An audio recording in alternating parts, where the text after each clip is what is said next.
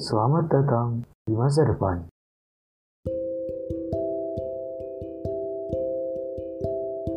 Hai there, saat ini kamu sedang berada di masa depan.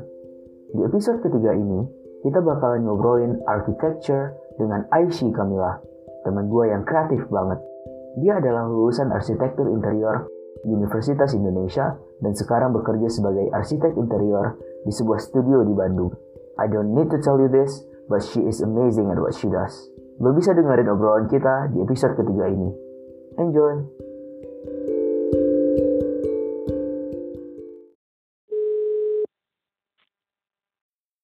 Halo Aishi. Hai, Gimana apa kabar? baik. Alhamdulillah. Oke, lu di Jakarta ya atau di Bandung? Em, susah menjelaskannya sebenarnya tinggalnya di Depok ya. Cuman saat ini kerjanya di Bandung. Oke, dan yang gua tahu lu bekerja di bidang arsitektur kan? Em, mungkin studionya, kantornya biasanya kalau gue bilangnya studio, studio desain. Studionya ini bergerak di bidang interior design. Oke, Jadi karena gue sebenarnya lulusannya arsitektur interior, terus Oke. bidangnya mungkin kalau di Indonesia belum familiar sama arsitektur interior, jadi biasanya ya kita jadi interior designer gitu akhirnya.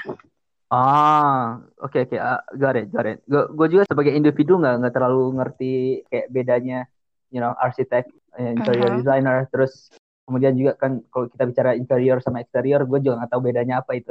Eh, Itu kali terjadi sih sebenarnya banyak pertanyaan lah. Oke, cool cool cool. Lu sendiri kuliah di UI ya? Iya, gue kuliah di UI tahun Mhm. 2012, lulus 2016, Mhm. jurusannya arsitektur interior. Dia itu di bawah Fakultas Teknik, tapi satu departemen dengan arsitektur. Jadi, ya kita belajarnya bareng sih, kadang kayak satu kelas sama anak arsitek, dosennya juga dosen arsitektur. Jadi, arsitektur sama arsitektur interior masih ada hubungan lah gitu. Hmm, berarti masih satu satu departemen lah. Ya, satu isu, satu problem. Mhm, Oke, good.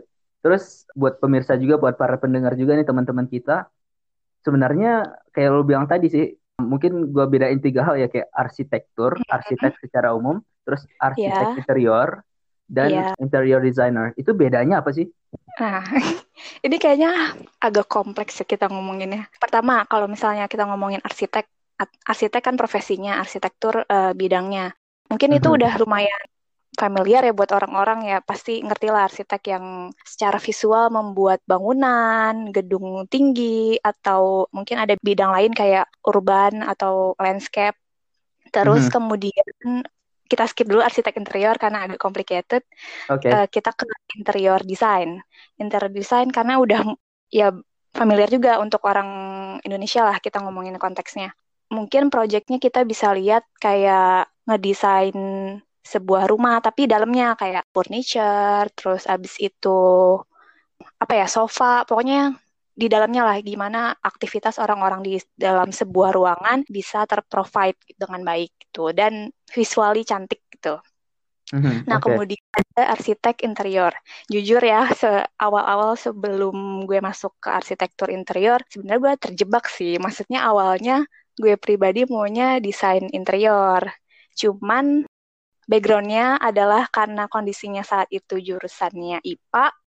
Terus kemudian kalau desain interior di Indonesia itu persyaratannya harus IPS, terus gue harus belajar pelajaran IPS yang kayaknya udah pesimis duluan. Kemudian gue tercerahkan dengan menemukan jurusan arsitektur interior di Universitas Indonesia. Dan setahu gue sampai saat ini kayaknya masih satu-satunya sih jurusannya. Mungkin kalau misalnya mendengar ada yang tahu kalau misalnya ada jurusan arsitektur interior lain di Indonesia bisa diinfoin kali ya. Oh, oke. Terus ya pas masuk ekspektasi gue adalah arsitektur interior sama kayak desain interior.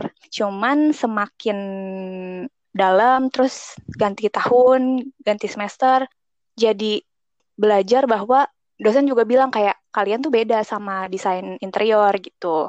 Dari mungkin dari fakultasnya aja nih, kalau misalnya arsitek interior sama kayak arsitektur. di bawah fakultas teknik, sementara desain interior di bawah fakultas desain dan seni rupa. Oke. Okay. Jadi kayak approach-nya aja udah beda gitu. Secara teknik atau insinyur kan berpikirnya beda dengan seorang seniman gitu kan. Oke, okay, desainer nah, gitu kalau ya. Mis ya, kalau misalnya sekarang kita mungkin fokus ke arsitektur arsitektur interior karena gue dari arsitektur interior. Jadi gimana ya menjelaskannya? um, mungkin gini sih. Jadi sebenarnya ada satu topik penting yang dibahas di arsitektur interior. Terutama kalau misalnya ini di jurusan gue ya di UI. Jadi yang paling topik yang paling penting dan final gitu dari semua topik yang kita bahas itu adalah adaptive reuse. Jadi okay. mungkin itu lebih ke kayak ada sebuah bangunan tua, terus habis itu gimana caranya sebagai seorang arsitek atau desainer mempergunakan lagi bangunan itu. Tapi bukan berarti menggantinya secara tiba-tiba gitu. Padahal kan dia punya, kita tahu dia punya histori, terus nilainya kayak gimana. Jadi banyak pertimbangan yang kita lakukan uh, supaya bangunan tersebut, bangunan heritage tersebut bisa uh, digunakan lagi dengan baik, terfungsikan dengan baik, tapi tidak menghilangkan nilai atau cerita masa lalunya gitu. Jadi mungkin dari situ aja dapat kita simpulkan bahwa arsitektur interior itu mungkin lebih ke proyeknya bisa dibilang kita kayak konserv bangunan tapi mm-hmm. ada unsur arsitekturnya supaya gimana fungsinya ngomongin fungsi terus visualnya tapi mungkin yaitu kita berpikirnya dari interiornya gitu. Kalau di sini sih interiornya ini nih istilahnya lebih ke kayak kita berpikir dari dalam keluar. Jadi kayak dalamnya itu kayak ngomongin bangunan itu sendiri, nyawanya kayak gimana, terus habis itu fungsi yang mau kita masukin kayak gimana terkait kayak kebiasaan manusia di dalamnya nanti kayak gimana, program ruangnya tuh nanti kayak gimana gitu. Kurang lebih sih oh. gitu ya oh. misalnya okay, tidak okay, okay. menyulitkan untuk dipahami. um, apa sih agak topikal kan baru-baru ini ada film NKCTH itu. Aha. ya kan? Oke. Okay. Ya. Kan Rachel Amanda yang cute banget di situ Aha. dia jadi jadi arsitek kan. Aha. Oke. Okay. Jadi gini gini karena pengetahuan gue terhadap arsitektur itu sangat sangat minim. Um, mm yang dilakukan Rachel Amanda dengan bikin market segala macam itu kerjaannya arsitek. Apakah arsitek uh, interior juga melakukan hal yang sama? Um, pekerjaan bikin market ya. Uh-uh. Pekerjaan membuat market itu media kita untuk berkomunikasi. Ya uh-huh. siapa pun bisa membuat market. Interior designer okay, okay. mungkin juga bisa buat market gitu. Oke okay, oke okay, oke. Okay. Nggak maksudnya misalkan kayak lo bilang tadi reuse apa tadi? Adaptive reuse. Oh ya adaptive reuse. Lo kan kayak lu berarti nggak nggak membangun dari awal lagi kan memang iya ada ya, cangkangnya gitu ya, ya ya ada cangkangnya dan yang lu lakukan lakukan di situ katakanlah um, kalau mau memulai project apakah lu akan juga membuat kata market kayak mock up gitu dari awal yang sifatnya lebih ke interior atau memang ya lo langsung ke lapangan aja karena memang produknya udah ada uh, bangunannya udah ada um, yang tadi gue bilang sih market itu jadi media kita untuk berkomunikasi dan kayak menuangkan ide. Tetap kita butuh ke lapangan. Semuanya arsitek, arsitek interior, interior designer pasti butuh ke lapangan untuk cek site, kondisinya kayak gimana, terus kayak kita cek materialnya kayak gimana, semuanya dilihat, lingkungannya kayak gimana juga dilihat. Nah, kalau misalnya dibutuhkan market, ya bisa dibuat. Tapi mm-hmm. ya kalau misalnya kuliah, kita ngomongin kuliah ya market pasti bikin sih. Cuman kalau misalnya di realita pekerjaan ya ada studio yang menggunakan market, ada studio yang enggak gitu. Itu sih mm-hmm. pilihan sebenarnya. Oke, okay, oke, okay, cool. Terus oke, okay, kita lanjut ke pertanyaan yang sering gue tanyain di podcast masa depan. Pertanyaan okay. pertama itu tentang bidang industri lu sendiri. Lu gimana hmm. ngelihat Indonesia di dekade 20-an ini, 2020-an ini bahkan berkembang untuk industri lo terutama mengenai gue sebagai sebagai warga negara biasa gue nggak nggak terlalu ngerti juga kan apakah seluruh bangunan baru itu sebenarnya seluruh arsitek juga involve ke situ. Misalkan kita ngomongin Jakarta, ada bangunan baru, Mhm. apakah lu bisa assume dari awal bahwa di situ ada arsitek, di situ ada arsitek interior, di situ ada interior designer. Um, Oke, kalau ngomongin desain di Indonesia, Mhm. kayaknya masih jauh dari kata apa ya, dibutuhkan oleh orang-orang gitu.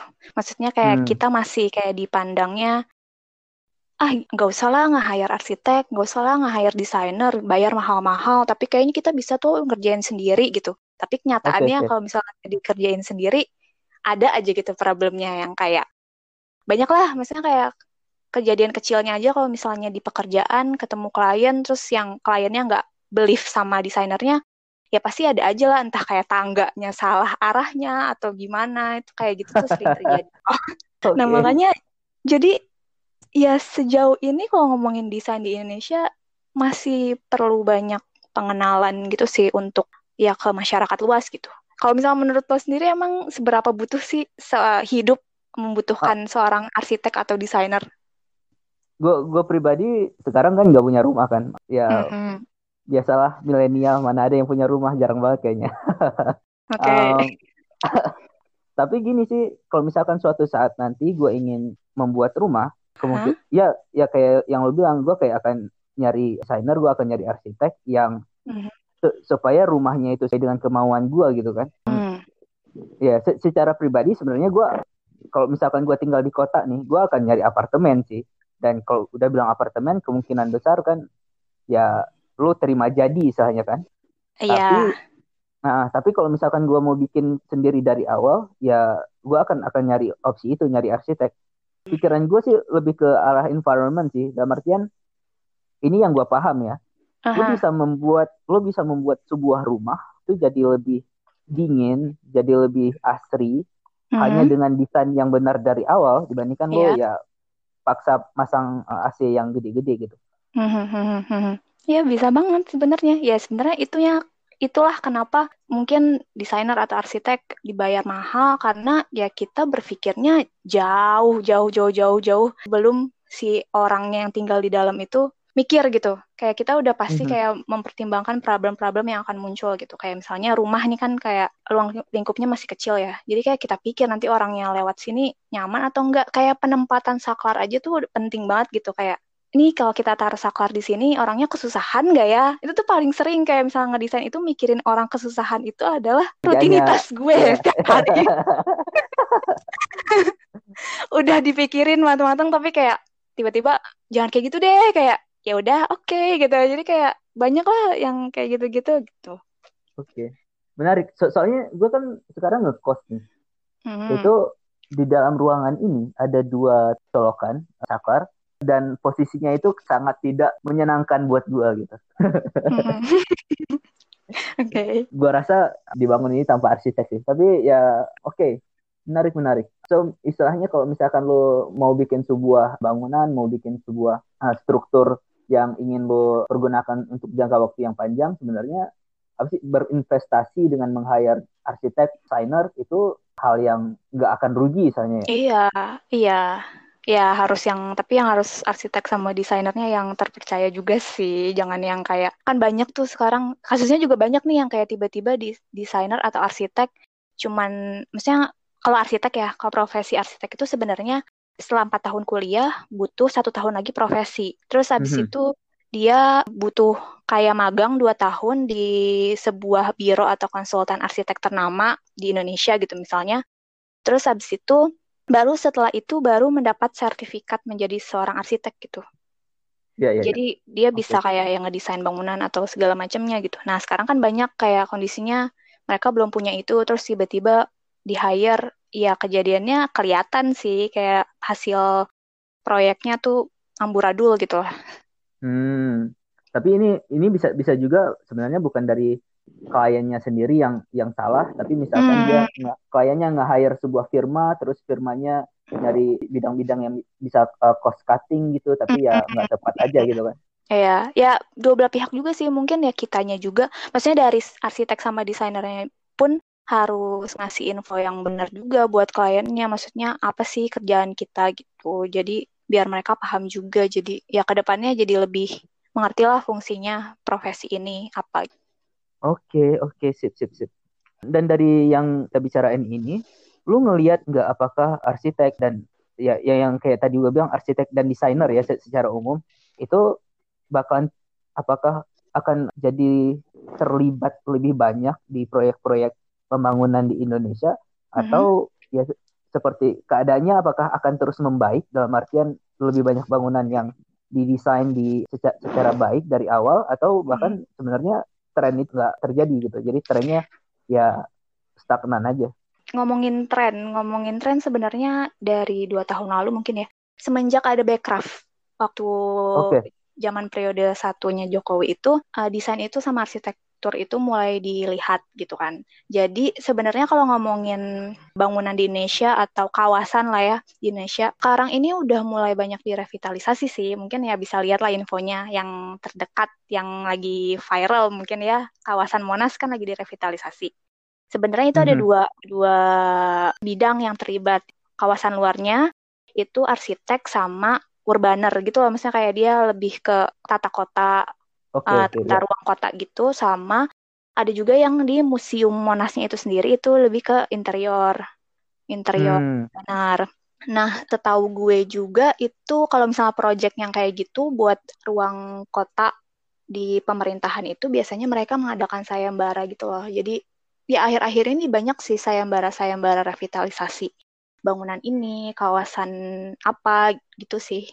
Oke, menarik menarik. Berarti pemerintah sendiri udah udah kayak lebih positif dengan backcraft itu kan melibatkan lebih banyak well seniman in general tapi juga mm-hmm. untuk proyek-proyek tertentu juga si arsitek dan desainer.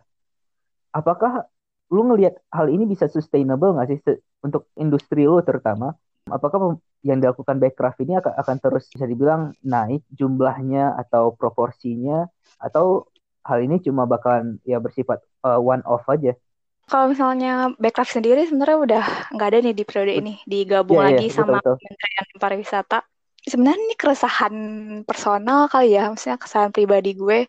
Sejauh ini gue melihatnya awalnya nih di tahun 2016 ketika gue lulus kayak melihat secerca harapan bahwa kayak wah kayaknya uh, orang-orang udah mulai melihat bahwa kalau untuk mendesain sesuatu itu butuh desainer apa pun grafis, interior, arsitektur tuh butuh desainer gitu. Jadi mulai banyak lapangan kerja untuk desainer gitu untuk show up, tuh kan show off gitu kan. Terus habis itu tapi semakin ke sini itu gue melihatnya adalah kayak jujur gue lelah dengan kata-kata Instagramable. Terus habis itu okay. orang-orang berlomba-lomba bikin interior atau bangunan supaya instagramable gitu. Itu kayak okay. well instagramable bukan need manusia untuk hidup gitu. Banyak hal gitu yang harus dipikirkan. Cuman kayaknya sejauh ini kok kayak ngelihat banyak banget kasusnya yang tiba-tiba ya bagus aja tapi sebenarnya fungsional nggak sih ada itu gitu. Jadi hmm. keresahan-keresahan yang nggak ya nggak tahu nih jadinya jadi buyar lagi ini gimana sih maksudnya masa kita harus ngedesain ngikutin tren gitu padahal sebenarnya yang kita mau ya desain kita terfungsikan dengan baik gitu. Terus personal lagi gue ngerasa kayak banyak loh yang butuh butuh didesain dengan baik. Misal kalau gue pribadi mikirnya kayak banyak kan area-area kumuh di Indonesia. Ya desainer harusnya bisa dong kayak menyelesaikan problem itu gitu. Gue mikirnya adalah desainer itu ya problem solver gitu untuknya. Oke, kita ngomongin kayak lu bilang tadi ya kawasan-kawasan tertentu yang sebenarnya di situ arsitek, desainer bisa get involved gitu kan, bisa terlibat. Mm-hmm. Apakah kesempatan yang ada di situ kayak gua pribadi punya keresahan sih ngelihat katakanlah perumahan di ya dekat Ciliwung gitu kan ya. Iya apakah desainer sebagai arsitek itu cara lo terlibat ke proyek-proyek seperti itu apakah melalui pemerintah atau lo hmm. bisa bikin perusahaan swasta atau startup yang langsung bergerak ke masyarakat? Mungkin gue ceritanya kemarin kan beberapa waktu lalu Andra Matin bikin pameran. Nah, Andra Matin ini salah satu arsitek ternama lah di Indonesia dan dia udah banyak banget mengerjakan project arsitektur di Indonesia gitu. Kemarin waktu gue hadir ke sana ngeliat proyeknya udah 800 project gitu kayak dan itu belum semuanya terbangun gitu. Dan ada satu part yang gue lihat kayak dia di approach sama pemerintah daerah untuk kayak ngedesain kotanya itu sendiri. Nah, biasanya sih kalau misalnya ngelihat dari pameran kemarin itu si Biro ini kayak punya CSR gitu loh. Jadi kayak okay. itu dipakai untuk ya membangun daerah tertentu tuh. Cuman ya ya makanya itu pemerintah itu belum ke arah sana untuk ngomongin desain gitu. Sejauh ini ya tadi yang gue bilang yang ngomongin bikin kotanya cantik aja gitu. Padahal ya nggak perlu-perlu amat. Tuh, malah banyak hal yang harus diurusin dibanding bikin jembatan cantik tuh kan. Ya ya ya betul betul betul. Gue sendiri kan dari background environment dan gue ngelihat hmm. seharusnya bangunan apa pun, struktur apa pun ya pertama fungsional, kedua hmm. bertahan selama mungkin dan di saat yang iya. sama apa sih menggunakan sedikit mungkin resource sebenarnya kan? Iya. Ya sedikit mungkin kayu atau atau semen atau ya besi segala macamnya.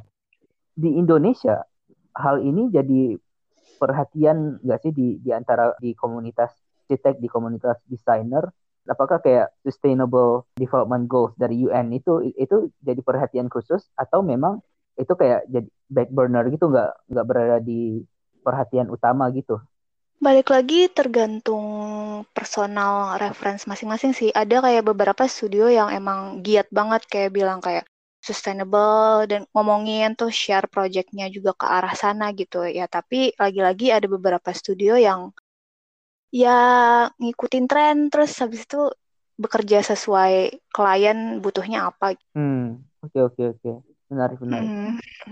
berarti untuk dekade ini ada ada banyak hal yang yang tergantung tapi pemerintah sendiri sebenarnya saya bilang nggak terlalu proaktif ya ya melibatkan arsitek atau atau desainer Hmm, sudah mulai, cuman masih banyak hal yang perlu dilakukan gitu. Oke oke. Sudah memulai tapi masih banyak yang perlu dilakukan. Ya, kayak masih masih colek doang gitu loh, kayak kayak eh ada arsitek, eh ada desainer, ayo kita pakai gitu, pakai jasanya gitu. Padahal mereka masih mungkin belum tak belum tentu kayak yakin gitu kayak eh, kita butuh desainer nggak, kita butuh arsitek nggak. Kadang pertanyaan yang kayak gitu kan juga perlu ditanyakan gitu jangan kayak asal-asal yang kayak eh ngomongin supaya RAB-nya besar terus jadi harus nge-hire arsitek, desainer gitu kan ke mana-mana gitu alasannya padahal belum tentu dia butuh sama jasa arsitek atau desainer.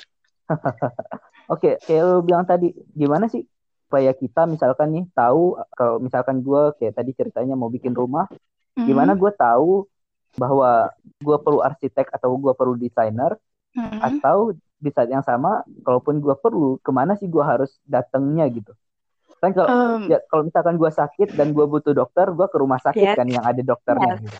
Ya, sih sama dong. Maksudnya kayak dokter adalah sebuah profesi yang membantu manusia hidup. Ya sama yeah. kita kita juga profesi yang membantu manusia hidup gitu. Karena yang kita pelajari ilmu tentang bagaimana manusia hidup dengan baik. Jadi kalau misalnya seseorang membutuhkan bantuan saran supaya hidupnya lebih baik ya datanglah ke arsitek atau desainer. Oke. Okay.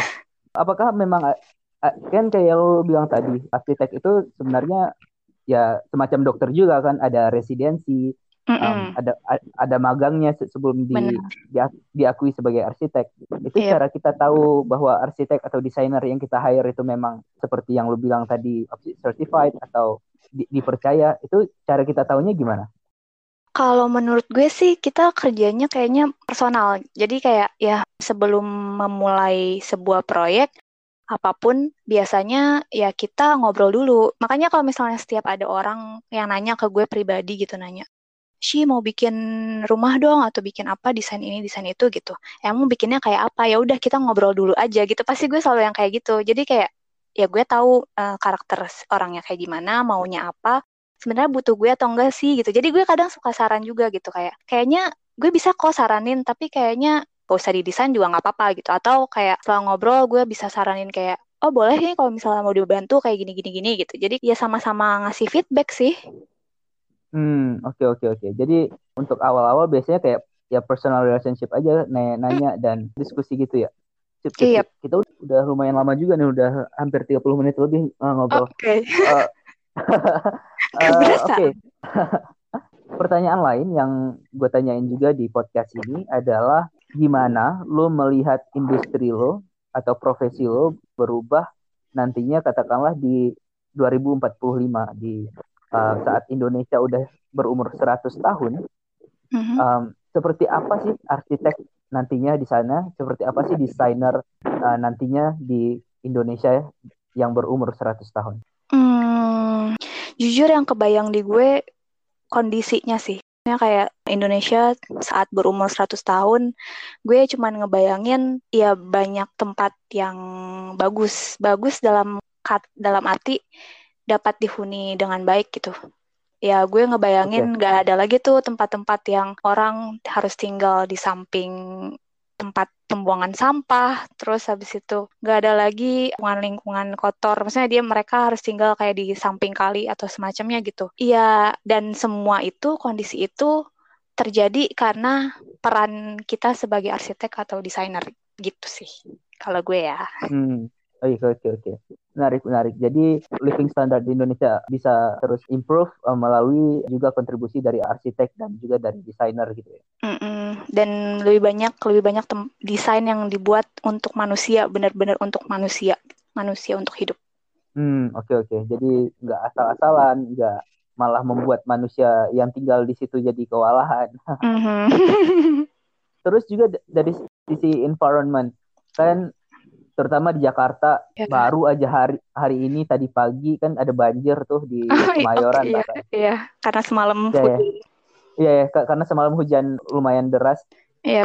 Itu kalau lu belajar environment juga kan climate change, kemudian Mhm. kayak sea level laut, Mhm. kayak laut akan terus naik dan diprediksikan setidaknya 2050 katakanlah sebagian besar Jakarta, terutama Jakarta Utara itu bakal tenggelam gitu kan. Iya. Apakah misalkan arsitek atau desainer itu juga berpikir tentang hal itu nggak sih? Kayak impact environment terhadap katakanlah site yang ingin dibangun, kemudian apakah desainer bisa bikin sesuatu yang adaptif terhadap uh, prediksi-prediksi itu? Um, iya bisa banget sih, sangat sangat sangat memungkinkan itu dilakukan gitu. Ya karena balik lagi saat mendesain itu kita banyak hal sih yang dipertimbangkan selain manusia itu sendiri, juga lingkungannya. Jadi kayak gimana society-nya, gimana kondisi iklimnya. Jadi kalau misalnya balik lagi ke kuliah, proses kuliah aja gimana, ketika kita mendesain di awal-awal itu prosesnya panjang banget. Pertama kita cek site-nya. Nah di cek site-nya itu kita pertimbangkannya bukan cuman kebutuhan orang yang akan tinggal di site-nya. Jadi kayak kita keliling kayak sampai kayak satu kilometer di bangunannya itu sendiri atau di areanya ngeliatin kayak kebiasaan orangnya tuh apa, terus kebiasaan baik, kebiasaan buruk, suka buang sampah, buang sampah di mana, terus habis itu airnya ngalirnya dari mana. Ya banyak sih dan pasti gue yakin desainer dan arsitek di Indonesia ya aware dengan isu-isu itu. Wow, menarik juga ya. Gue gue jadi yakin bahwa suatu saat kalau gue bikin um, katakanlah rumah atau gedung gue akan nyewa arsitek. ya udah alhamdulillah. Oke. Oke, kita tutup dengan sesuatu yang agak ringan kali ya. Hmm. Sebagai arsitek, gue juga sering lihat di Instagram lu, lu sering traveling ke tempat-tempat yang menarik. Ya.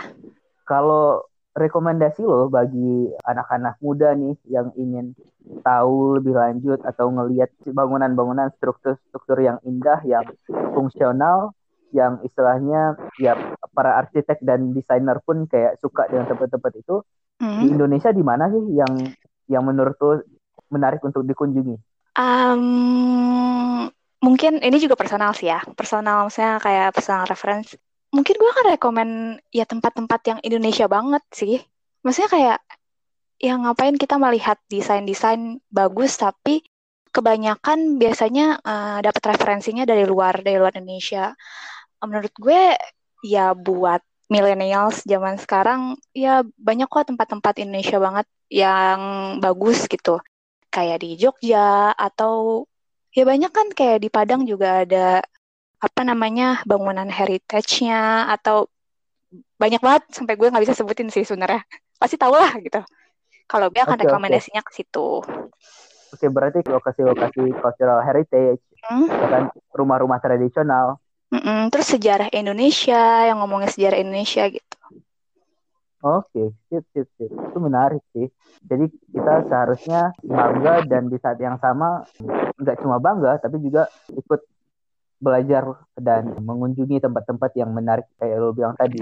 Iya, karena nggak butuh kok ngikutin desain luar negeri gitu. Desain Indonesia juga bagus-bagus.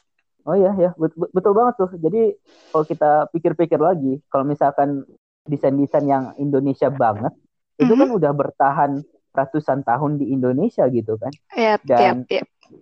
ya dan dibandingin desain luar, bisa jadi desain Indonesia memang cocok dan akan bertahan mm-hmm. jauh lebih lama di Indonesia. Gue sempat mungkin satu cerita, gue sempat waktu kuliah belajar rumah joglo.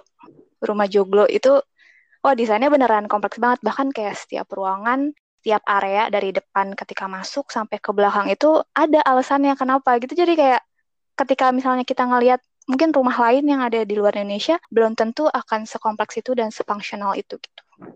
Jadi lebih baik hmm. belajar banyak dari bangunan-bangunan yang udah ada di Indonesia. Gitu. Oke okay, ya, sip, sip, sip. Lu sendiri ngelihat kan kalau rumah-rumah tradisional Indonesia rata-rata dari kayu kan ya. Uh, uh-huh. Oke, okay. Kalau kita ngomongin material, hmm. sebenarnya kayu atau atau rumah-rumah tradisional itu bisa didesain dengan material modern nggak sih? Atau memang harus lebih baik menggunakan material-material lama? Um, kalau misalnya udah menggunakan material modern, mungkin jatuhnya udah modernisasi jadinya kayaknya udah udah nggak udah nggak seperti aslinya sih. Cuman kan tetap aja mungkin kaidah-kaidahnya tetap sama seperti rumah aslinya gitu. Hmm. Da dan uh, misalkan arsitek atau desainer sendiri, kalau kalau gua nih pengen mm -hmm. bikin rumah tradisional yang katakanlah mirip rumah Aceh, rumah tradisional di Aceh, mm -hmm. itu biasanya arsitek atau desainer itu akan rekomendasiin gua untuk kembali ke alam dengan uh, kayu atau bahkan dengan uh, material modern atau sesuai kebutuhan aja sebenarnya. Sesuai kebutuhan mau sejauh mana dibuat rumahnya seperti aslinya atau enggak. Tapi kebanyakan kayak bisa dikombinasiin sih. Misalnya fasadnya mau terlihat seperti rumah adat gitu kan rumah adat Aceh. Uh, mungkin belakangnya bisa dibuat lebih modern gitu. Jadi ya dikombinasiin gitu. Jadi tetap ada suasana suasana aslinya seperti rumah uh, tersebut dan ya bisa dikombinasiin sama maunya kayak gimana rumah masa depan gitu kan. Iya ya, betul betul betul. betul. Oke, sama satu pertanyaan lagi nih. Ini pertanyaan pribadi sih. Gue sendiri kan kayak suka sama konsep minimalis kan. Aha. Terus uh, terus lu gue gua nggak nggak ngerti banget tapi lu tahu Bauhaus yes itu kan kayak industrial German dan Aha. dan yang yang gue suka dari dari dua konsep ini dalam artian kalau gue lihat desain desain Bauhaus itu kan simple banget, fungsional mm-hmm. banget.